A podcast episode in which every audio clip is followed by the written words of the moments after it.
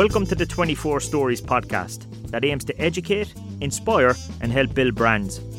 I'm your host, Stephen Ryan, founder of 24 Stories, and I'll be joined each week by guests from a variety of industries here to tell you how they built their brands.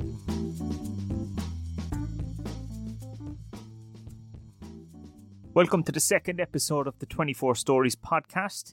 Thanks a million to everyone who listened in last week to my interview with Shane Long from the Franciscan Well blown away by the feedback. It's absolutely phenomenal, and and all the listens, and it was great to see it in the charts. And Shane was blown away by some of the messages he received as well. So thanks very much for listening. And also a big thanks to this week's show sponsor, iTrolley.ie, who have come on board to sponsor this episode. iTrolley is an online marketplace that offers thousands of products and a broad range of services. And they're down in Little Island, and you can find out more about them on iTrolley.ie. Moving on to this week, fascinating guest it's a business that I've been kind of keeping an eye on because uh, not that I'm into ladies' fashion or anything, but I've been kind of really kind of keeping an eye on, on, on a business from Charleville that seems to be getting bigger and bigger all of the time. And my guest is Maeve Dennehy with two hats on. The first hat being Love Cherish and the second one being a brand new brand called O'Malley. Hi Stephen, how are you? Not too bad at all. Welcome to the show. I'm going to go backwards before we mm-hmm. go before we go forward because I know there's an exciting kind of road ahead for you with with the new brand. But I want to find out back in is it 2012? Yeah. How did you go from working in HR to owning a shop? So I suppose before, say, in my previous role, I worked in a company called Healthcare 21. Yeah. I worked there for seven years. Before that, I had been travelling and done lots of customer service roles and all that kind of stuff. In Healthcare 21, I went in as customer service. I became customer service manager. I went and studied HR. I became HR manager. They bought an engineering company, asked me to become the service manager. I'd done loads of different roles there loved it. Fantastic company to work for, like, um, absolutely loved it. And then I had moved to Charleville. Obviously, I'm from Cork City. Huge change for me. Um, Similar accent to mine. So anybody outside, we can't do subtitles on a podcast, but uh, you know, but hopefully they'll understand. It'll be recalled the two Norries. But I, I suppose I used to buy a top. I'd run down to Blackpool or run down to into town and buy a top for a Saturday night, and I could see in Charleville that wasn't there like it's a busy, busy town. That yeah. and like there was a market there for somewhere just to pick up a piece to go out the weekend. And you know, most women we do that. Like, yeah, I saw a market there, and I just thought, why not try? Like, basically, I saw a unit up for rent and literally called into them and said, you know, what would the rental agreement be? They gave me a very fair agreement, short term lease. And I just went to my job and said, I'm thinking of leaving. And, you know, is there anything you do for me? They agreed if I stayed for a certain time period, they'd give me, um, I suppose, a small fee to say thanks. And that yeah. was my startup fund. And it just took off from there. It must have been scary, though. It was, was it? very, very scary. And you know what? I think I was younger. I was a bit more innocent. Um, definitely naive. Um, just fully believed that it would work for some reason. I suppose as well.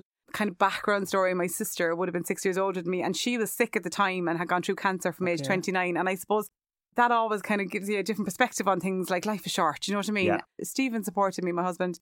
We didn't have much money, but we had a small mortgage, and we just said, let's just try it. Like, what's the worst that can happen? I do consider myself highly employable.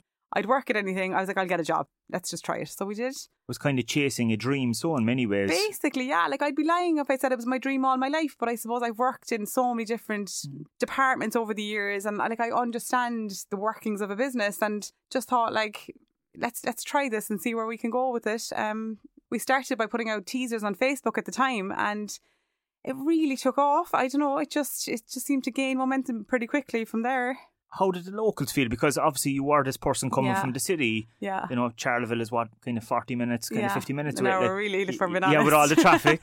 um, but how did they feel about someone coming down and, and setting up a shop? What was the feeling? Do you know what? I am a very friendly person. Like yeah. I get on with most people. My husband plays hurling with Ballyhea, not with Charleville. So Ballyhea were very much behind me and that I would have known all of them by then. Okay. Um, but I have to say, like the benefits of opening in a small town. First of all, your rent and rates are a lot, yeah. lot lower than they would be in the city. I'm not sure I could have the size business I now have in the city. But also, like if say the night before I was due to open, the signage guy hadn't put up my sign, so somebody came along with a crane and did it for me. A neighbour, the there was a problem with the visa line. Again, somebody knew somebody that worked in Eircom. He came in and fixed it for me. So really, people got behind me. Do you know? It's a town where people do. They're just they're kind of proud of it, I suppose. Do you know that kind of way? And I have the shop nine years now. I'd love another business to open now. You know, we kind of love any bit that creates a buzz in the area. You know and it's kind of supporting, and of course, yeah. it creates jobs in the area and yeah, stuff as exactly, well. Exactly, like when you were setting it up, mm-hmm. like what was the steps involved? Like you said, you went and you, yeah. you inquired about leasing the building. Mm-hmm. How did you get the stock? Like for me, it was like, okay, what labels do I love? What have I come across over the years that I liked? And I had pieces in my wardrobe, and I literally go on Google, Google that label, Yeah. see if they had suppliers in Ireland. Most of them would have an agent in Ireland. Contact the agent. Some of them you're not able to get because they'd be tied down to a certain radius with another um, shop or whatever it might be. Um, a lot of them would be forward orders, so you're ordering a year in advance. Um, but the ones that would sell me some stock, I didn't have much money. I bought in the labels that I could. I probably started with about five brands. Didn't have spare stock in my stock room. It was a case of sell it and buy more. I bought my mannequins in Dundee. I decorated the shop myself. We just did it all ourselves, basically, to be honest with you. Um, now I probably do, Jesus, I'd say 25 or more brands. Um, and I do a lot more forward ordering, obviously, because I'm more comfortable. You Yeah. do get more of a selection when you're willing to place the order, you know, obviously for their production process. But yeah, and just grew it from there. You, I suppose now I'm at a stage where if there's a new brand in Ireland, the agents would know me and they'd contact me, whereas back then I had to go and look for them. Do you know what I mean? You can easily swan off to Paris if you want to, or to the UK and go to all these exhibitions, but I didn't have the money for that. Do you know what I mean? So just literally look for brands and then Google them and see if I could get them. But 2012, we were still in a recession. Yeah, we were. But there was benefits of that. okay. We were in recession. So suppliers didn't have as many people contacting Okay, them. yeah. They were more willing to talk to me. I was able to negotiate more for stock that they currently had in stock. I was able to negotiate more on the rent. Again, it was just hand to mouth. All I needed to do was pay my bills. Do you know what I mean? I, I wasn't looking to make a wage at the start or anything like that. So it was just a case of keep building on what I had gradually and gradually and, and I did that. Were you conscious of price though when you opened? Oh, massively so. And my target was always to be good quality but affordable. That was Okay. always what I was aiming at. I didn't want cheap that you could throw in the bin and Yeah. disposable clothes. I didn't want high end. I felt that was already covered. There's a Yeah. boutique down that does- does fabulous high end stuff. I just wanted that middle of the road where you were willing to spend a certain amount but you expected good quality for it. And that's what I my target market was at the time. I suppose a dress would have been about 70 euros and a top about 40 or 50. So you'd buy it, I won't say without thinking about it, but you'd buy it and you'd buy again, you know? I remember around that time. So Mm-hmm. if I if I go back to then, I think there was a lot of middle of the road shops went high street retailers. A bit like recently, you know, where we've seen Debenhams. But Mhm. back then, if I'm right, A-Wear, Sasha, yeah, you're right. Yeah. a lot of those brands were in trouble hmm because they probably didn't know what side of the market to go to. So you were going for that like Mm-hmm. Middle, good is what I'd call it. good yeah. value. Yeah, that's exactly what I was going for, and I do think I achieved that. But also, I suppose we were on Facebook. Social media was a has is such a huge part of my business, and at the time we were on Facebook. We were actually called Cherish when we opened. And when we went to set up Facebook, it was Love Cherish is all we could get. We wanted a positive kind of Yeah. a word, you know. So we went with Love Cherish. And it got to the stage, you know yourself, you drive through Charleville quite regularly if you're going anywhere up along Galway direction or Limerick. And um, people would literally call in and be like, Are you Love Cherish? To the point where I had to rebrand, like I think it was 2014, we rebranded the whole thing as Love Cherish. A friend of mine that I used to work with in Healthcare 21 came down one day and I asked her, could I take pictures of her in the clothes? And that became a thing. Claire came down every week and we showed the pictures, I suppose, on a real person. Yeah. I would try them on myself in the mirror, which sounds so simple, but it gained traction. People were enjoying seeing the content of seeing it on real people, you know, and that's still kind of the core of of all of our social media. Where did the Cherish name come from? Where did I just liked the word cherish. I thought it was a lovely name for a shop, and now it's love cherish. Still, I, to me, doesn't make hundred percent sense, but that's the name, Yeah. and it's it's it's grown so much that So- that will always be the name. yeah? So people will say, it. "Yeah, I love Cherish. So Yeah. I love that brand." Yeah. Like when you open the door, how did you tell people? Was it just straight up? Would you were you on Facebook beforehand? Before or? I opened, so before I opened, I had a little teaser on Facebook about opening, and without saying what it was, we had a giant poster on the window of the shop so people couldn't see in, and they were curious as to what was coming. And then we did literally did a soft opening. Myself and my sister just opened the doors one day because obviously I had no retail experience. You know, I've worked in bars and all that, so I've worked on tills, but I didn't have retail experience. So myself and my sister just literally opened the doors one day, and then in the November we had a, an official launch party. You know, and there was a, a huge response, and we had a great day, and you know, it was a tough couple of months of, you know, trying to get more stock in and all the rest of it. So we opened in September 2012, but in March 2013, my sister passed away. So she was in Marymount kind of for six weeks before that. So I suppose I had a new business. I had nobody working for me and it was it was a nightmare at the time trying to manage it all. So my mother-in-law would cover for me and um, one day a girl walked in with her CV off the street and I just said tell her start I don't care who she is she thought she was a nice girl that's Sharon and she still works with me today and then I suppose where I was going with that was the September of 2013. I wanted to do something for Marymount. So for the, we call it the birthday party of the shop, we did a fundraiser for Marymount. I think we raised 8,000 that day. So it was really, really busy. And I think our whole business is about the brand story and who we are and everything. And since then, anytime we have a birthday party, we do a fundraiser or anything we do, we we link in with Marymount and we've raised like 66,000 from Marymount to date. And part of the O'Malley brand will be for that. So I suppose that in itself gained a lot of again publicity, but again Exactly. traction. It, it was a story, but it was it was it was a tough story. I it was mean, it was a tough story, but we were t- trying to turn it into something positive and something good, and Yeah. it, it just became that over time. You know, it was it was fantastic how much people wanted to get involved and help out, and they're they're still my customers now. You know, I still know them. Like so you were only six months in, and, and you lost your sister. How did you keep going? to be honest, that's how I kept going. I threw myself into my business. I was absolutely consumed with my business, like, and I like that's I'm a worker anyway. Like I'm not a person to sit around doing nothing, and so it just became my whole thing. I wanted to make her proud, and you know, and then I suppose when I realised that I raised that eight thousand from Marymount, I realised that I had a platform there and something I could work with over the Mm. years. Um, and then I suppose we did get a really good break. I think it was 2015 that we won um, an award on Expose. I could never have afforded to go on Expose, obviously. The business had grown grown steadily. I think we had three or four on the team at the time. And um, I was away in London with my husband for the weekend and I was getting loads of texts from people saying, You're on TV3 and sending me pictures. Basically, long story short, Expose did um, awards called Frock Advisor Awards. They were looking for boutiques around the country and it was a public vote, which is unusual nowadays. It's Yeah. always pay for advertising, you get nominated kind of thing, you know. This was genuinely a public vote and we ended up being voted for the best occasion wear boutique in the country. So I went and celebrated Mad in London for the weekend and couldn't believe it and thought that would be the end of it. But we went on to win it. So it was just like pardon the pun, but the exposure that we got from that In the space of two, uh, three years, was it three four years? Yeah. I could have never afforded that. Like Yeah. we were on Expose a number of times. I got to go up and be interviewed on the Expose couch. You know, they showed clothes from our shop numerous times. Um, Sonny Lennon Yeah. came to my store with the Expose film crew and um, did an interview in store in Charleville. You know, it was just the momentum that that gained was was just huge. You know, it was it was the biggest thing I could have ever achieved. We got so busy; people were driving to the boutique from everywhere, like customers we'd never had before, and um, we moved to a bigger boutique. And then that year, we got a phone call like from Gok Wan's team. Whoa. They rang the shop one day. I thought the girls were winding me up. They were like. Like Sharon was literally screaming at me, like "Gok is on the phone." No, it wasn't him. It Somebody was- belonged to him. it was the secretary asking he was doing an event in Cork at the time Yeah. would we show clothes at it like again it wasn't even paid for it was just it was the stuff of dreams to be honest so we did that 2017 and then we went selling a lot online and stuff but it was over the phone so you can imagine Yeah, that's tricky. Yeah. and you can imagine how labour intensive it was yeah. like we were taking like de- card details then "Oh, and making sure everything exactly. was okay. Do you yeah. know the days before GDPR and you'd be writing it Yeah. down on the back of a receipt like Yeah. um, so it was just crazy and we had to change the business 2017 we went properly online By the sounds of it, in your business, Yeah. those kind of media outlets, Mhm. Personalities, Mhm. they play a huge role, do they? Oh, absolutely. You oh, like I genuinely think the most important thing is to keep the customers you have, Yeah. and we do do that. You know, and I'm very our customer service is, is fantastic, and I know that it is, and it's so important to us. But also, like you get customers from them that you just would have never had before. Do you know what I mean?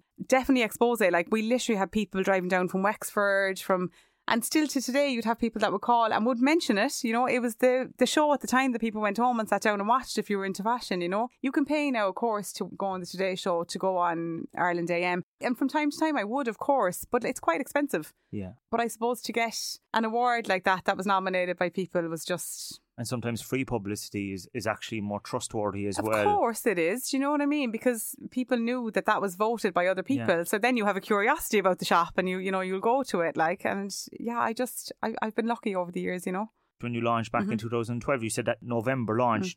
Did you have anybody kind of famous or did you, like, no, I've never really invite? done that. Um, it's always just been about my customers, like Yeah. you know. And this year, obviously, it was a tricky one with with COVID. So we, what we did is we did a percentage off in store. We did a lucky dip at the till where my customers could win a voucher and. Generally, that day we'd have a big party in the shop. We'd have a DJ, we'd have champagne, we'd Yes. have you know a big event. Obviously, this year we couldn't, but we always do that every year. Have a big birthday party, just a little thank you. Like I don't do Black Friday or anything, so for me, that's my way of saying thanks to my customers. Why do you stay away from that then? Oh, I just think it's such a con. Like I think Yeah. I, it undervalues your what you have, and you're just getting caught up in price wars. Like I, I believe in my stock and my customers too much to bother with that. Like I think you gain new customers that are sales only customers, Mm. and it's just not the way that I want my business to go. So when you set up the Facebook page in the Mm-hmm. early days, how quick did it grow? Like, because I know you have a huge following. Now, is it seventy odd thousand yeah, or something like? I think we're about sixty on Facebook. Um, it grew really, really quickly. Like uh, it's a running joke with my friends that when we get to a certain number, we'd go out and have that many shots. Like, and then I think it got to a thousand very, very quickly. And even to this day, we have content every single day. Like if you're at home and you're looking for something, if you go, you'll find something on our page. You know, you'll find Yeah. something on our stories. You'll find something on our feed. There'll always be something fresh and new. You know, we always kept it that way, and I think people got to know that. You know. But you know, people always question: is there a return on investment in social Mm-hmm. media? You, you obviously saw it early on. I did, but the funny thing is, I've only invested in ads for the last three months. It's the first time ever I put money into social media. So it was all organic All content. organic content, yeah, yeah, for a long, long time, and shout outs, and just it's just been organic growth. Um, Did you do it in the early days? no, no, I never paid for it. No, Did you do competitions? yes, did competitions. I, I actually only did a competition last week for two 50 euro vouchers, and I don't think I'll ever do one again because the amount of fake pages and everything Yeah. else being set up because of it. Whereas in the early days, it was genuine yeah, people, I presume. yeah. So we it? did do competitions and that, and we did. I'm trying to think what else we did to gain. Honest to God, I know it sounds, but it was genuinely just organic. Like, and then say we did. um we do an event for for Marymount. We did a, a big one with Síle Seoige in the hotel. I think we had six thousand women there, or six hundred women there. Sorry, like that gained a lot of media publicity, and then we get people from that. You know, so it's all been a kind of circular thing where it's worked in our favour. It pays to be good, I'd imagine. It does, like, and people know the brand and they trust us. And I genuinely think that people, one person tells another person, tells another person, especially in Ireland. Yeah. Do you know? Charleville, like, you know, in marketing, they, they talk about the four P's product, price, promotion, but place is an Mm. interesting one. Mm. You're probably getting customers from Limerick, Tipperary, and Cork. Are you? That's the other side of it. Like, there's, and I, never really understood this. The hinterland around us, there's so many towns. Like, I live in Ballyhea. I don't know, there's maybe 12 or 1300 Yeah. people living in Ballyhea alone. We've got Limerick, Tipperary, a lot of boutiques have closed in Tipperary. We'd have a lot of customers from there. Limerick City is gone. They don't have much at the Yeah. moment. Uh, and hopefully we'll build it. We'd have a lot of customers from there. Yeah, you'd have a lot of people would travel to there. An awful lot of people from Cork City would travel down to us. So yeah, I think it's a really, I genuinely think it's a good place, you know? And who's your typical customer then? anything like we have such a mix probably uh, from age 30 to 50 you know you're working busy mom we'd have a Yeah. lot of them um probably naturally so because I own the storage you know what I mean and I'm on yeah. socials all the time and people can relate and all of that like the other thing is I did open a warehouse a year and a half ago um because our online took off so much so we have a separate warehouse now and we built onto that now again and I don't know would I have been able to afford to do that somewhere else. Do you know what Yeah. I mean? Um like that's the the benefit of being in a town like Charleville you know Did the warehouse come off the back of the success of- of the website, was it? it came off the back of the success of the website. I made a small mistake. I won't lie. I moved to a small warehouse first. Was a bit nervous of myself. Yeah. Kind of more. It wasn't even a warehouse. It was more of a unit that I just thought would work, and it didn't. Um, and then COVID hit, and our numbers went through the roof altogether. I suppose we were lucky. We were established. People trusted us. Um, so we have a separate warehouse now. There's sixteen of us at the moment, and we're recruiting for two. Like so, 16 staff. yeah, between the shop and the warehouse. Now of that, only seven are full time Okay. The rest are part time. I suppose a lot of them are working mums and stuff, and they, they work the hours around that, you know. So kind of three or four day staff. For the first six months, you had nobody, like, it was just yourself. Yeah, just me. Yeah, It must feel fantastic to have that many. it, it's very scary though. Like Yeah. I know, and everyone's like, you should be so proud, but you always have the fear of like oh, this could change Yeah. tomorrow. Do you know what I mean? so, in March of last year, did you get that fear? I'll never forget March of last year. March of last year, I I genuinely thought it was three weeks. Do you remember the way we all thought Yeah. this is going to be three weeks? Yeah. Like, so I sat with the girls and I actually was like, I'm going to pay you because this is awful. And, Yeah. you know, if Yeah. you take some holidays, I'll pay you for the rest and we'll get through this between us. Yeah.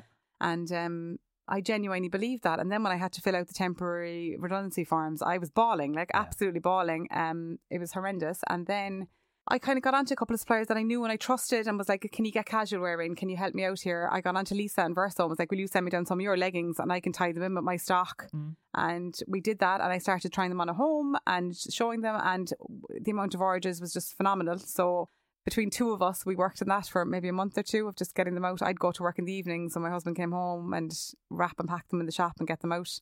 And you were probably trying to do the homeschooling and all that kind of well, stuff my as two well. are only two and three, so Oh, thank so God too bad. they're not too well educated yet, Yeah. thank God. But I suppose we did have them at home, like so it was fairly chaotic. I won't lie, but it- yeah, you know what? It seems like a distant memory now at this stage. Um, it was very very hard, but in saying that, for me, it transformed my business. Um, it really did. You know, our online has just grown and grown and grown since. Did you put more effort into it then as a result? Yeah, I definitely did because I suppose I always mm, the shop is like my baby, like my first baby, and I always put effort into the shop. But I I've realised that I need to focus on both. And I, I was on social media all the time, obviously, and on our website. And yeah, I suppose I was working more on it. Um, what I have done for the last 12 months is spent a lot of time getting the operations of the online right now, and it's 100% right now. We get our orders out within 24 hours, you know. Yeah. It's all very automated and works really well now. Um, Was there I- problems in, uh, at the early Oh, days it was such a huge change. You know, we we didn't have enough staff. We didn't have the packing station set up correctly. We were working with a courier that was an absolute nightmare, and we were putting up with it because because we knew them. Yeah. You know, we were afraid of change, and we used to manually type in addresses. You know, things that we just never spent the time to automate. That now we have. You know, we come in the morning, we print off our orders. It's spools off 150 labels or whatever. You know, there's a process there Mm. now. Everything is a lot more streamlined. I've realized hugely in the last 18 months that I can't do everything, which hurts my soul because I want to do everything. But there's people in there now that are better than me at loads of things, and I need to accept that. Control is hard, isn't it? Oh, it's so, and I Like, to- still to relinquish that massively suffer with letting things go and saying you can place that order so if you want, and every part of me wants to check it, but you have to, like, you can't. Not if you want to grow, you just can't. And did you find that always like uh, when when you were taking holidays, for example? Did Yeah. you like we are checking in when you were away Always. you- throughout this years? is my first year ever in nine years. I went to Center Parcs two, three weeks ago with with the kids and my husband. It was my first year that I logged out of social media. Whoa. Like I've never done that, and I actually said to Neve in marketing, I was like, "Will you please mind my baby?" Like, you know, I was like, "Make sure everything goes okay," and like I am there if you need me, but if you don't, then don't. And I, there was no contact with me for the week, and it did me the world of good. So you actually you have your own marketing team now, The team I've Neve, yeah, Yeah, for but still a team. working to the ground. Yeah, I do. Yeah, yeah, I do. and and she looks after. She looks after social, create. Yeah, I still do a lot of the content on it Yeah. and stuff. Um, but she looks after yeah creating that for me. Yeah, yeah, But you're very much probably the face of the brand, so you kind of have to be there. yeah. And I want to be. Do you know what I mean? Like it's it's my brand. Like, and Yeah. I am the face of it. I suppose in the last twelve months, you'll see as well a lot more of my team are doing try-ons now and Mm. coming on and talking. And I suppose I am trying to not make it all about me. You know, um, just to allow me some bit of a life on the side as well. Um, but at the end of the day, it, it, it's it's mine. Like, And you know. how, how do they feel about that? Some companies have a struggle getting their staff to No, actually I- even go in front of a camera. It's very much if if you want to do it, you can do it. If you don't, you don't. There's enough of them there, and some of mm. them are comfortable with it. Some of them aren't. I, I want it to be real, and even Yeah. when they do try on clothes, I always say try on what you like. It, it comes across. Yeah. It does. The days when I try on something I don't really like, I, I can't sell it. Like I can't. Do you know? So I always say do what you feel you're comfortable with, and and did you start talking to the camera when stories and stuff was introduced on, on Instagram or, or how? I started with Snapchat. Did you? Yeah, and I don't use Snapchat anymore. I feel I'm gone too old for it. I don't know. How it's like I? a messaging platform nowadays. yeah, Yeah. I just I don't use it anymore. Um, started with Snapchat, and um, I really enjoy it. You know what? I think for me, like I won't go into all my personal life, but like say five years after my sister had passed uh, in 2018, I had had one baby, and my mum got sick suddenly after I'd had an event for Marymount, and um, my mum passed away in Marymount a couple of weeks later. Oh. But I suppose where I'm going with all of that was I found out I was pregnant actually as well at the same time. I had a lot going on in my personal life, and I found that chatting about it on Instagram really helped me. I suppose so. That's why the business is still a very personal business, even though it's grown. I suppose I came familiar with you before I became familiar with the brand. Yeah. So, you know, I, somebody mentioned you and I was Yeah. kind of curious. I Yeah. don't know who it was. Yeah. It could have, you know, Yeah. and um, I saw it Maeve Dennehy and, Yeah. and you were talking about Yeah. fashion and stuff. Yeah. I didn't see Yeah. all the Yeah, stories. of course. but then one day on my feed, the brand changed. Yeah. And I was like, what's this O'Malley thing? Yeah, I Where have did my this come from? personal So where page. did that So I have my personal page, Maeve Dennehy. I set that up when I had my daughter Molly in the hospital. Okay. Um, so she is now she'll be three in November. So I set it up in the hospital. I was in there for a week. So I set up a separate page because so many people were messaging Love Cherish with personal messages for me oh, for you. that my team were struggling to stay. Yeah. You know how hard it Yes, is of to stay on top of DMs and stuff. So I set up the personal page thinking it would just be my you know my core customers. Yeah. And like it just grew in the space of a year to like seventeen thousand people, and it actually started to become a drain on me rather than something I enjoyed.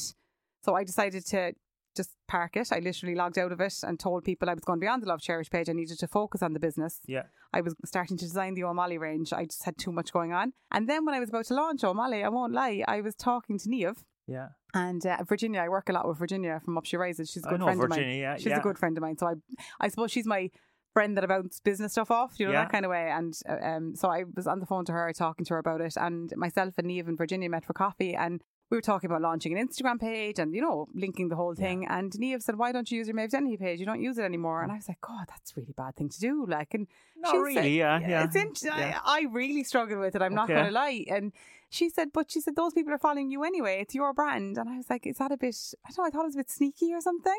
I suppose you had an audience there that were interested in what you had to had to Yeah. say. And This was a new exciting project for you, maybe. Yeah, and I suppose look, I had th- those people were following me, and it was my brand that I Mm. was putting out there, and I felt like, do you know, if I do it, they can always unfollow. it's only launched three and a half weeks and it's grown to like 24 or 25,000 now. Whoa. So, which is great for me because it kind of reassures me that people didn't mind me doing that. Did you notice any drop off? Um, I haven't looked, if I'm being honest. Yeah, you didn't look at the no, I didn't. No, Probably- I don't really yeah, want it's to. probably there probably frightening, was some though. Do you know what I mean? Which Yeah, is yeah. completely fair enough because I'm always saying don't follow people that you're going to Yeah. be giving out about because there's nothing more soul destroying. Like you know, life's hard enough without following somebody, and then going. And, I was going to say bitching, but talking about Yeah, it. Do you know what I mean? Before you shut off Mm. the account, Mm. did you see yourself kind of like a bit of an influencer in So fashion? this is the funny thing, right? This is the funny thing is that I set up that page genuinely as a kind of a way to talk to my customers Yeah. and that they could reach me. And then all of a sudden, I would go somewhere and they'd offer me something, and Yeah. I started to get really uncomfortable with the whole thing because I struggled with the whole influencer marketing anyway. yeah. Um, and I just it wasn't for me. And then it just became to the point where I was awkward if I went to one place to get, say, my hair done. I felt awkward on the place I'd gone to the last time or whatever it might be, and I just couldn't do it anymore. Why they were giving you discounts or free stuff yeah, or and yeah. it gets awkward because I run a Yeah. business. I know how bloody hard it is. Do you know what I mean? And so, and like I, I can afford to pay for Yeah. the stuff. Do you know? So I don't. I, it just it feels awkward, and they're being nice to me, offering Yeah. it to me, and then I'm feeling awkward, and then then all of a sudden you say yes to one thing, and you're like, why did I say yes to that? Like it's a whole other debate now. But I think influencers like it's. It's a lot of pressure to be tying into like putting up so many stories and so Mhm. many days, and it's just not for me. I'm not an organized enough person anyway.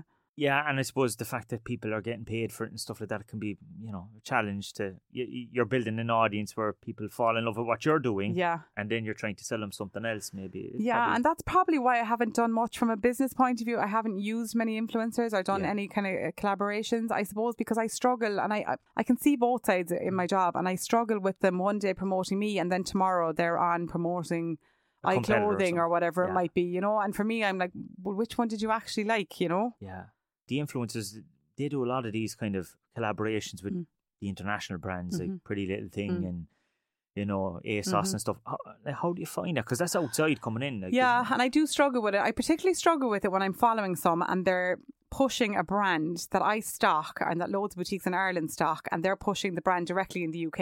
Okay. Like that, that I struggle with. I'm like, could you not have come to uh, somebody else? But at the end of the day, that's their job I too. know. I, I do. I have a huge like. I can never fully decide where I sit with the whole thing, but I think there's a certain amount of them that are out there that stick to what they stick Mm. to, and then they've built their trust. And I think there's a certain amount of them that are out there to make money, and they're Yeah. good businesswomen, and blessings of God in them, but it's not for my business. Some of them have probably built an audience just like you did. Mm. So when you said you talked about personal stuff, Mhm. like that, mu- that must have been tricky as well. Like if you're talking about family issues. Do you know what? It's just who I am. Do you know? Yeah. And like, I suppose the fact that when I had opened the business six months in, Karen had Yeah. passed, it became part of the business, you know? And then when Marymount became such a big part of the business that when my mum was in Marymount suddenly, I was going to talk about that. Yeah. And it sounds so cheesy and probably if I heard somebody else say it, but I love that I can help some people. I love Yeah. that some people contact me and they're struggling and they're, they've lost someone and they're like, I can tell them nearly the pathway that's ahead of them. And, and I do love that. Yes, it has gotten so big now that I struggle to talk to people when they message me all the time, but I Yeah. do try. And I know I've helped people over the years. I spoke about when I had IVF for my, my boy and a lot of people came to me about that. Um, and I spoke to loads of women about what I did and would thought would help them. And you know what? If I can do that, then why not? Like, You kind of understood that there was real people. Though they, these Yeah. weren't just numbers oh on a page. Oh, God, no, Jesus, no! I could name out a a couple of hundred of them off the top of my head. Like, and I know I have helped some. I'm sure that I've maybe lost some followers talking about personal Yeah. stuff as well. But I love where the business has gone. But I love what I can do because of it as well. Do you know? Yeah, yeah. But you've had a positive impact on people as well if, Yeah. if you're helping them going Yeah. through a, a tough time. Yeah. And am I right in saying O'Malley came about from all of this? Yeah, I suppose O'Malley came about then. So last year we were selling an absolute fortune of hoodies and leggings and comfy clothes. And I suppose I was thinking ahead to next year saying, okay, this is great. It's getting me through a huge part of my business. Yeah. But I do love clothes. I genuinely do. And I suppose every shop in the country is now on social media and they're, you know, that's fair enough. Yeah. Um, They weren't, I suppose we did have a little bit of a, we were ahead of the game, I suppose, along with some other boutiques back along. And I just felt like we needed to differentiate ourselves somehow. I kind of connected on social media with Mo. Um, she's actually from Kerry originally, um, Mo Morris, um, that owns um, Morris Fashion Consultancy in Dubai. And I, I suppose I've been following her stories about building a brand. She does a lot of workshops and stuff, and she works with Leo as well. You know, doing build a brand workshops and stuff. But of course, I wanted the shortcut. Like I was like, can I just go directly to you and can Yeah. we build a brand between us? Um, I messaged her and I said, you might think I'm absolutely crazy, but I really want to do my own brand. Um, obviously, I don't. I'm not a designer. I need help with fabrics. I need help with how to do. I don't know how to do tech packs. I don't know what factories to go to. I don't know Yeah. which are good, and you know, blah blah blah. And uh, we started working it straight away. And the first delivery came in three weeks ago, and we're almost sold out. And where is it made? Um, it's made in China, Okay. um, which was originally going to be made in India, and then obviously with COVID and how bad it is out there, we couldn't. And if I'm being honest, probably maybe shouldn't say this, but I'll say it anyway. When I went to Mo and we were suggesting which factories would work Yeah. the best, and she suggested China, I'll be honest, I thought, oh really? Is that not? Would it be a bit cheap and cheerful? yeah. Um, and then the samples came with tags on them. I won't say the the, the, the names, but they were high end brands, like Yeah. do you know. And Yeah. it's really interesting because I think sometimes we all question smaller brands, like you know, where was that ethically made? How did you make that? We don't go into large chain stores and question the really high end brands that we all like to look at. So the quality has been excellent. I've dealt directly with the factory. They've sent me videos. I've sent in auditors. I, you know, to go in and audit the factory, the Yeah, work, brilliant. the whole thing there, and see how it worked. And uh, it's been fantastic. I'm, and I'm going to go with them again for my spring summer. Who's the audience for this? Is it your customers from from Love Cherish, or Ah, or is it a It's different? it's both. It's it's very much my style, my own personal Mm. style. So I was a bit nervous as to it's not going to be for everyone. It's not going to be for all of my customers. Yeah. Um, you know, it's very much kind of wearable every day, throw it on with your biker boots and your runners kind of a look. Yeah. It isn't going to be for everyone. I was so nervous of that, but we seem to have the market for it. We definitely have got a lot of new customers since we launched it. You know, I was very lucky. Bairbre Power from The Independent, I met the time with the Expose Awards and she put in an article in The Independent about it, which kind of, you know, again, other people started to look at it because of that. She would be very well respected in the fashion industry, you know. Um, it seems to be a mix of new and Love Cherish customers.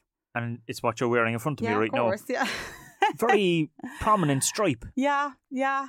Where did that come what? from? My With the green stripe. Had a, a bomber jacket at home, um, uh, with a cuff on it, Yeah. and I had like a flowery dress on me one day, and I was like, "Let's." I wonder would that would they work? Could we make Yeah. that more feminine? You know, and that's where I kind of went with it. Then for the first collection, this won't be every collection. Yeah. The funny thing was, I live on the Cork Limerick border, and of course, Limerick won the All Ireland Oh, literally yeah. the week that I was launching my product with all the green in it. green and But- white. Oh, Yeah. stop! But yeah, that's where it came from. It won't be like I'm not.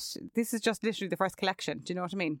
So you My- won't be just sticking to green and white. You, no, you're- no. You're, not going to go down the route of maybe what Burberry did No, and be very, no, no, you know, have Now- certain brand colours. No, no, I am struggling with it. I won't lie because it's very um like you know I'm wearing this, and people have said to me that they were walking in their local town or whatever, and they've or they've been in Mahon Point and they've spotted somebody wearing O'Malley, and I love that. Yeah. So I, I kind of had to revisit my spring summer Mm. and be like, are we going to try and make it stand out again in a Yeah. certain way? So we're just playing around with a few things at the moment.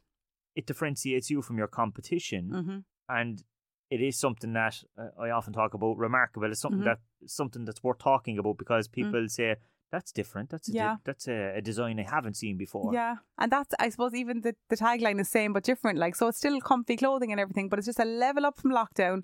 Yeah, you're not going to get it anywhere else. Like it's unique. We did design it, like, and you know, so it's just it's ours, and I love that. And like when you say you designed it, so Yeah. like who drew it and Okay. how does So, that work? uh, the way it works is basically like you literally draw a little picture of a dress and what you. So obviously, I have no background Yeah. in this, and say the the pep hem on this. I know you won't know what that is, but Yeah. I suppose I know a lot from clothes in the in the warehouse and all that, or the clothes that we sell.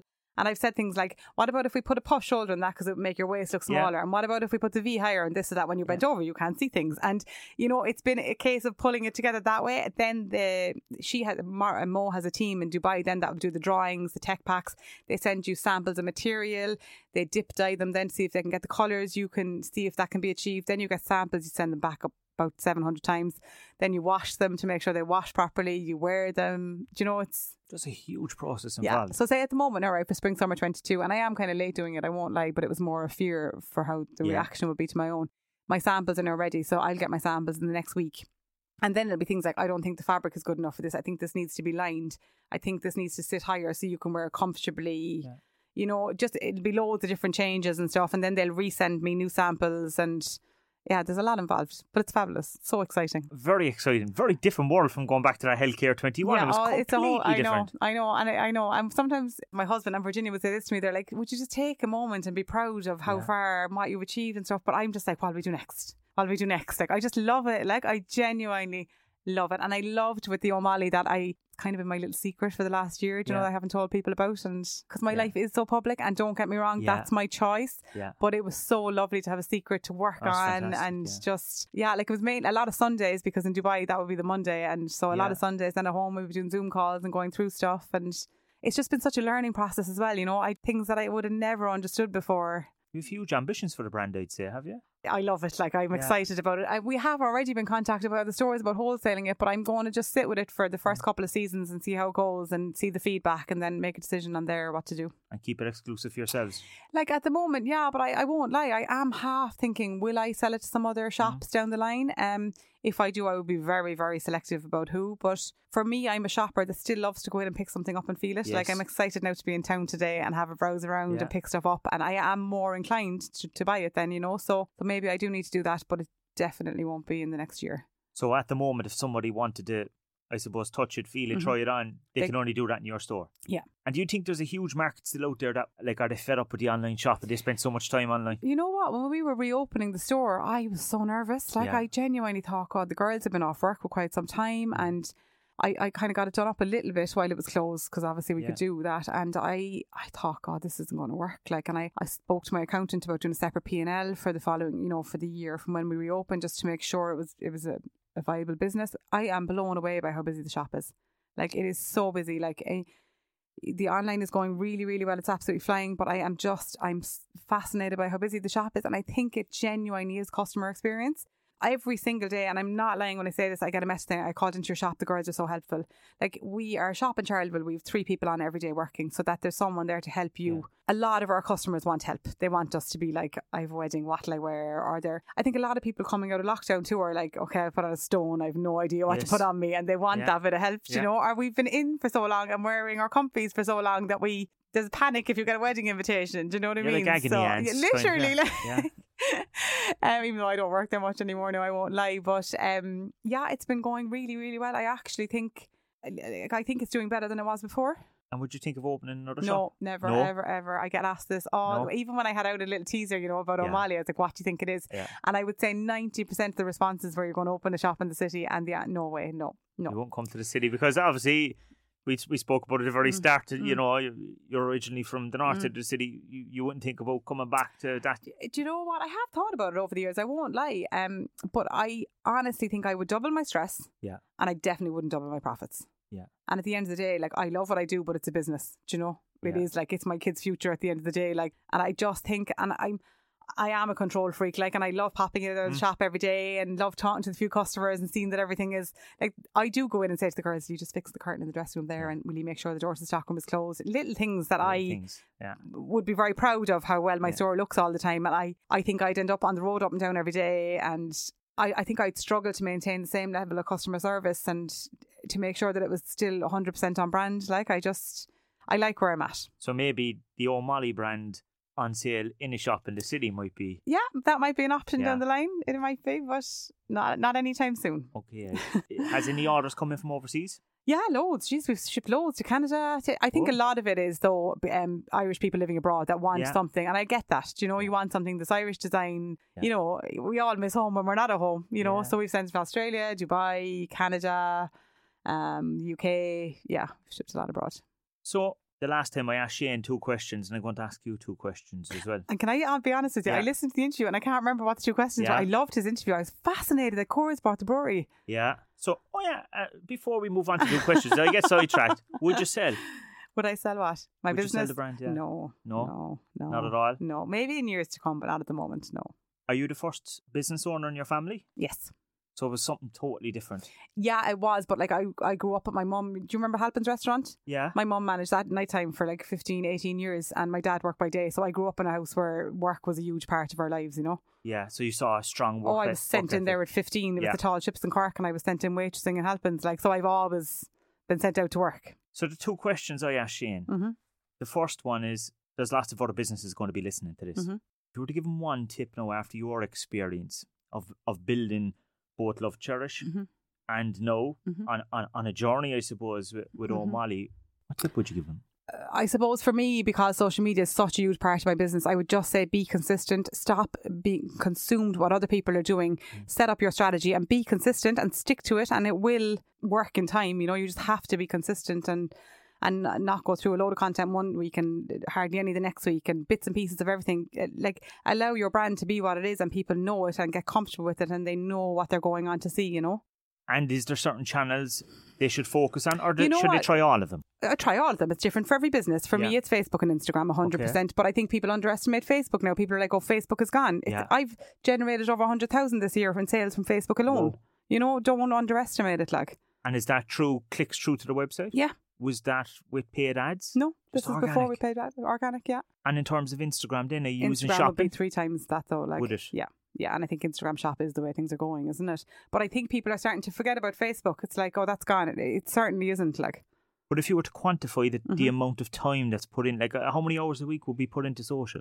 not a huge volume at all. Yeah. I mean, we already have all of the images because of um, having them for the website. Do you know what I mean? yeah. Like, okay, we might video a couple, we do three reels a week and we try and do one IGTV a week. That isn't a huge amount of time Yeah, at all. Like, It's, it's not massive in, no, in not terms at of all. commitment. No, and it's totally doable. And if Neve was on holidays next week, I'd do it and I- I could work it into my, my routine, you know?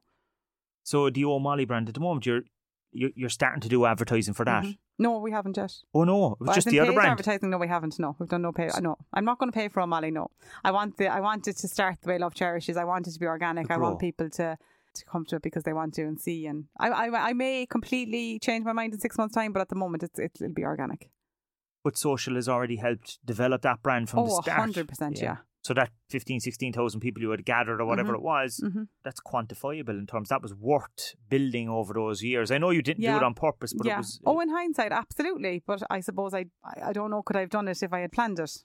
So would you advise other businesses as well for their owners to kind of Mhm. come up from behind the brand? No, I don't think you need to do as much because people do ask me that. Do I have to share everything? That's a personal choice that I do. You know what I mean? I've, I've definitely backed away from that a lot more in the last two years because I'm so busy with the kids and everything.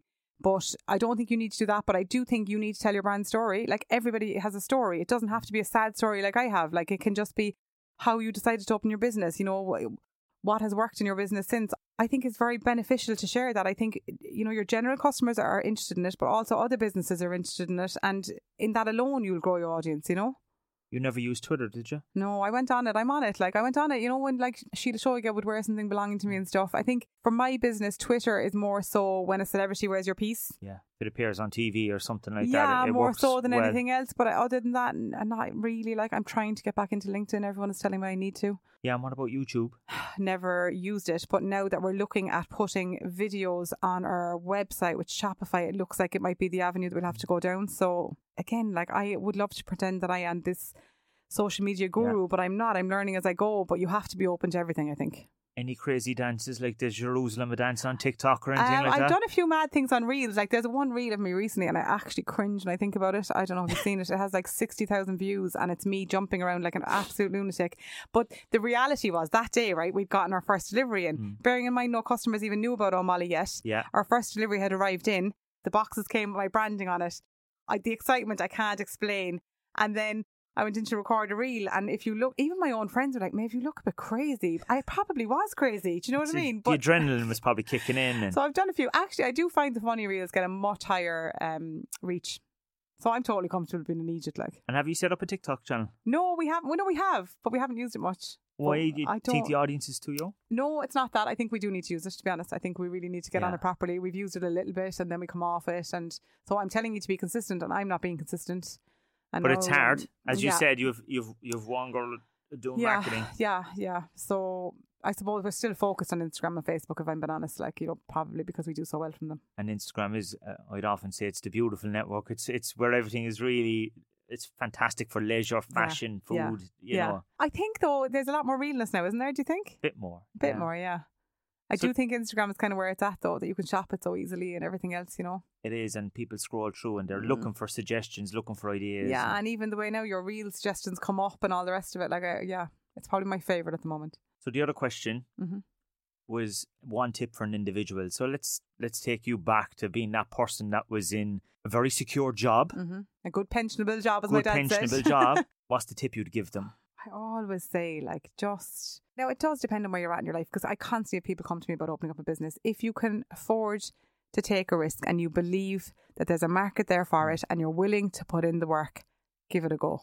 I also had a kids business, sorry, in between over the years and it failed. Like, but Oh, I, but I tried and I always say I, I would rather try and fail than not have tried. You know, like at least I can say I tried. I think there's a big thing in Ireland where people are like, "What'll they say if it doesn't Mhm. work out?" Nobody can say anything if they Yeah. didn't try it themselves. Yeah. Do you know, like, I, I just think you know better to try and fail like than don't be afraid of fail. absolutely not. There's no shame in it. Do you know what I mean? You're the one who went out and tried to do it in the first place, so fair play, like. And was it a kids' clothing shop? Yeah, kids clothing shop in Charleville. I did it with a friend of mine. Um, in hindsight, I didn't have kids at the time. We didn't have a, a kind of a name, a name-ish type brand that you could pick up your few bits in, and we were very close to John stores. Like we could have continued on with it, but never. We would have been paying our wages, you know.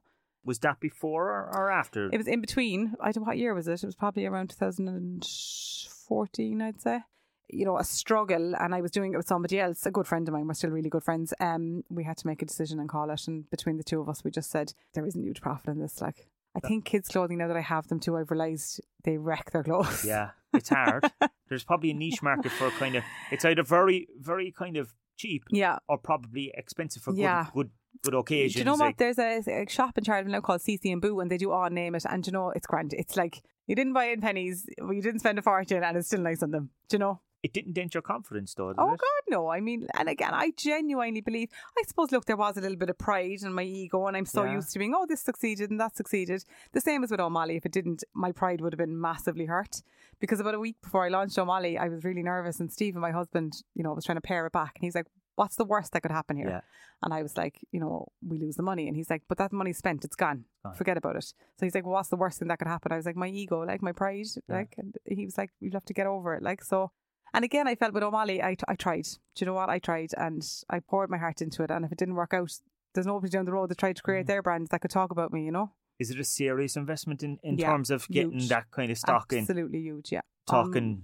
Oh, up to 100,000. Like, yeah, yeah. it was. Like, it was a huge risk. Um, But you know, my business is a company. So it, you can't exactly take out money out of your company anyway. Do you know what I mean? So you invested in something. And to, yeah. uh, for me, that was my choice. I mean, my accountant may not have agreed with me, but that was what I chose to invest it in. And, and I'm glad I did. And the overall business is it like w- with was it 14 staff? Like I know some of 16, s- yeah, yeah. 16, seven of them are part time. Mm. Is it turning over a a decent amount? Yeah, it is.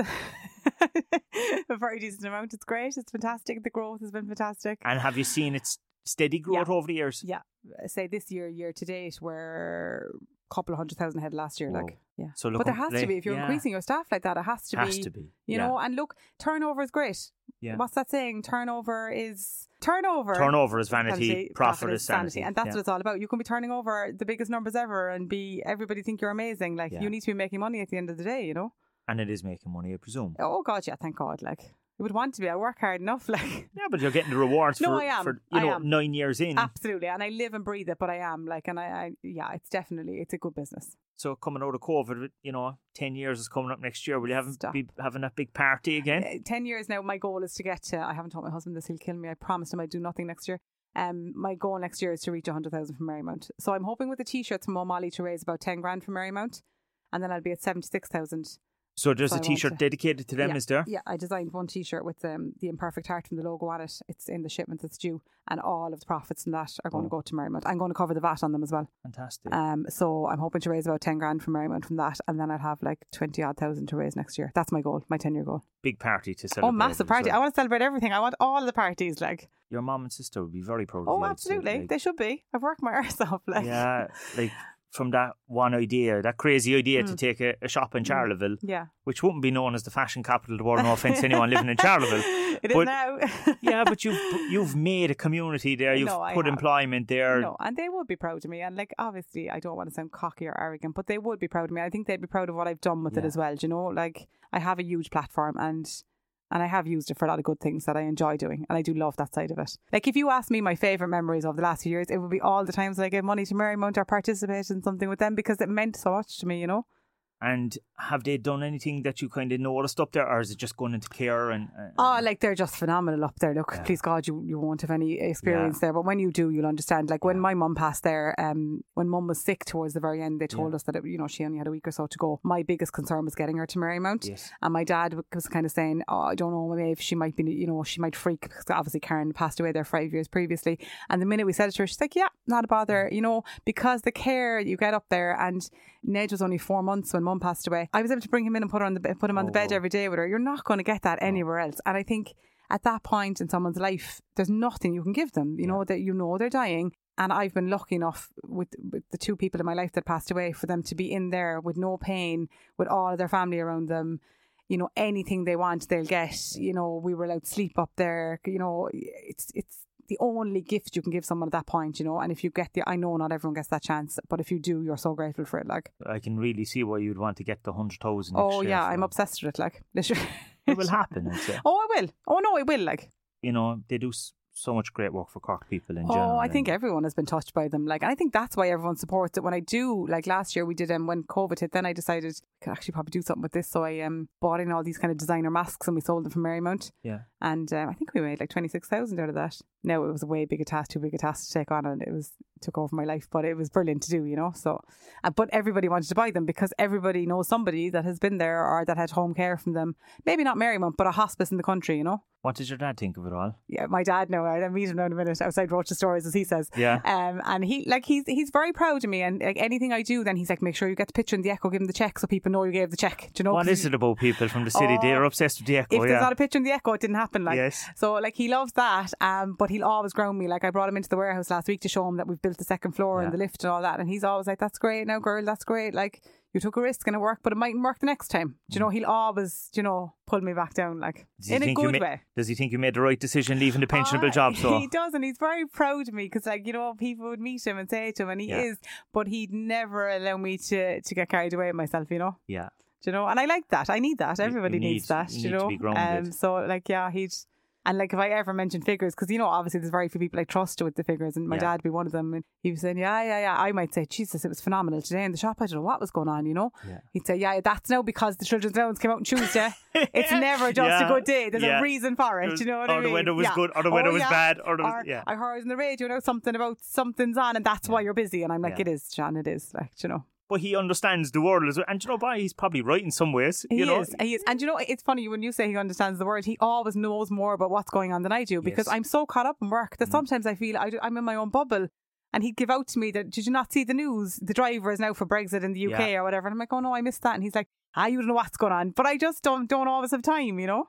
But he's probably right, and it's something that uh, you know the external environment, Yeah. political factor, all those Yeah. things have an impact Oh on your no, business and he's hundred percent right. And that's why I need him. So I need Yeah. him to sit down every Sunday, read all the papers, and then relay it to me. So I better not leave him wait too much longer No, outside. Roches, or he'll he'll kill me. It's been fantastic to speak Thanks to so you. much. Look forward to seeing where where where the O'Malley brand. Mm. in particular goes over the next few years. It's brilliant to see a Cork brand, and in I suppose in in clothing. Um, there's no reason why we shouldn't have top brands from, from Absolutely. from this county as well. So I'm looking forward to seeing that, and of course the continued growth in Love Cherish. Brilliant, love Thanks. it. Thanks so much Thanks a million for Thank coming you. in. Thanks for listening to this week's episode of the 24 Stories podcast. Don't forget to subscribe to the show and get in touch with us on Facebook, Instagram, Twitter, and LinkedIn at 24 Stories Tribe. I'll be back next week with a brand new guest.